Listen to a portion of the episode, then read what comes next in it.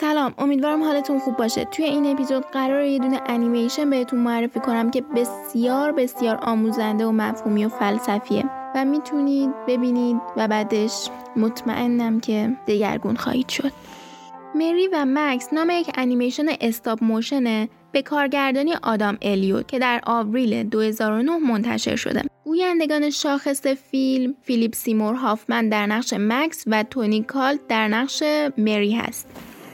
مری یک دختر 8 ساله است که با انبوی از سوالات در استرالیا هومه ملبورن زندگی می‌کنه. مکس نیز در سن 44 سالگی مبتلا به اختلال عصبی سندروم آسپرگر در نیویورک زندگی می‌کنه. روزی مری با مادرش به پست میره و مری از یک کتاب آدرس یک نفر رو انتخاب می‌کنه و به مکس نامه میفرسته. مری و مکس با هم دوست میشن و برای یکدیگه نامه ارسال می‌کنن. نامه های مری از سوالاتی که ذهن هر کودک رو مشغول می‌کنه تشکیل شده بود. همانند بچه ها چگونه به وجود میآیند و غیره. این ارتباط ادامه داشت تا زمانی که مری در مورد عشق از مکس سوال می‌کند. این ارتباط 18 سال ادامه دارد و محدوده زمانی فیلم بین 1976 تا 1994 است. جالبه بدونید این انیمیشن از روی واقعیت ساخته شده و این فیلم یک فیلم بیوگرافی است. تو این اپیزود قصد دارم که چند تا از معروفترین دیالوگای این کارتون زیبا رو براتون بخونم. مکس کارتون نوبلت ها را دوست داشت چون اونا طبق یک اصول اجتماعی خاص و روشنی زندگی می‌کردند با اصول و عقاید دائمی من در یک خانواده یهودی به دنیا آمدم و قبلا به خدا اعتقاد داشتم. اما از وقتی که کتاب های زیادی خوندم به هم ثابت شد که خدا ساخته تصورات منه. چهار سالم که بود از مادرم پرسیدم و اون گفت بچه ها از توی تخمهایی در میان که خاخام های یهودی روش خوابیده باشند. اگه یهودی باشی راهبه های کاتولیک روش خوابیده باشند. اگه مسیحی باشی و اگر کافر باشی فاحشه های کثیف و تنها. مردم به خدا اعتقاد دارند چون به سوالهای پیچیدهشون جواب داده میشه. مثل اینکه جهان چگونه شکل گرفته. آیا کرمها به بهشت میرن؟ و اینکه چرا پیرزنها موهاشون آبیه؟ با اینکه من یک کافر هستم اما کلاه یهودیتم را سرم می‌کنم تا مغزم را گرم نگه داره. هیئت منصفه اعضای برجسته اجتماع هستند که تا حالا قتلی را مرتکب نشدند. مردم بعضی وقتها باعث سردرگمی من می شوند اما من سعی می کنم بهشون اهمیت ندم. انسان ها از نظر من جالبن اما فهمیدنشون برام سخته. از نظر مردم من گستاخ و بینزاکتم. من نمی‌دونم چرا صداقت را با بینزاکتی اشتباه می‌گیرند. شاید برای همین من هیچ دوستی ندارم. مکس نمی‌تونست بفهمه چرا اون شهره خاص و عام شده در حالی که بقیه نرمال حساب میشن. انسانها در طول تاریخ بی منطق بودن. چرا وقتی بچه های گرسنه در هند زندگی می‌کنند مردم غذاشون رو دور میاندازند اون با دانشمند مورد علاقش هم عقیده بود که تنها دو چیز تمومی نداره کائنات و حماقت انسان. اول خودت باش.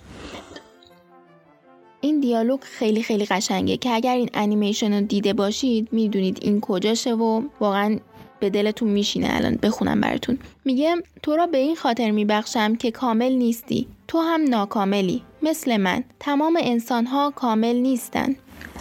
وقتی جوون بودم دوست داشتم هر کس دیگه ای باشم بجز خودم. دکتر برنارد گفت اگر توی یک جزیره تنها بودم مجبور می شدم به همنشینی با خودم عادت کنم. گفت باید با خودم کنار بیایم با تمام عیب و نقص ها ما خودمون که عیب و نقصامون رو انتخاب نمی کنیم اونا بخشی از وجود ما هستن و باید باشون کنار بیایم. دوستامون رو می‌تونیم انتخاب کنیم و من خوشحالم که تو رو انتخاب کردم.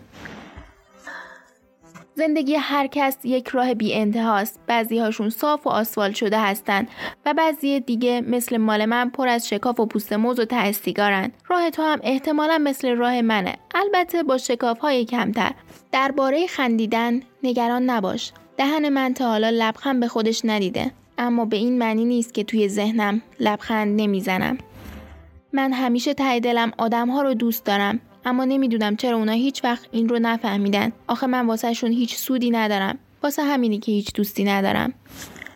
یه دفعه پلیس بازداشتم کرد. بعد دیدن به جز خودم برای کسی خطر ندارم. ولم کردن. امیدوارم یه روز پیاده روهای من و تو به هم برسه و بتونیم یه لیوان شیرمز با هم بخوریم. تو بهترین دوست منی. تو تنها دوست منی. دوست نامه تو مکس. ای کاش یک معادله ریاضی برای عشق وجود داشت. اون عشق رو احساس می‌کرد اما نمی‌تونست بیانش کنه. تحلیل ناپذیری عشق بالاخره برنده شد و مغز مکس تسلیم شد.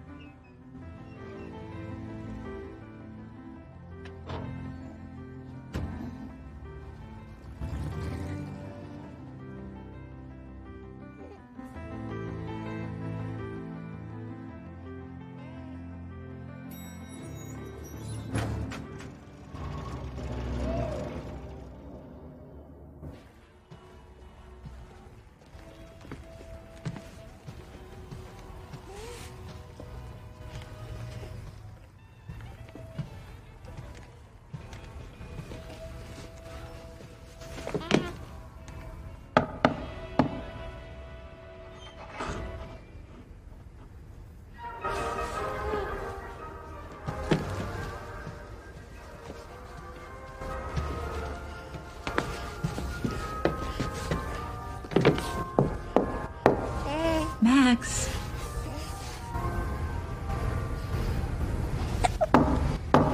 Max.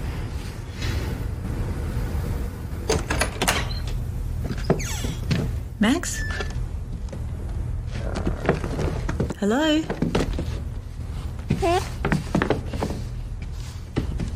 Max, it's us. We're here. Max?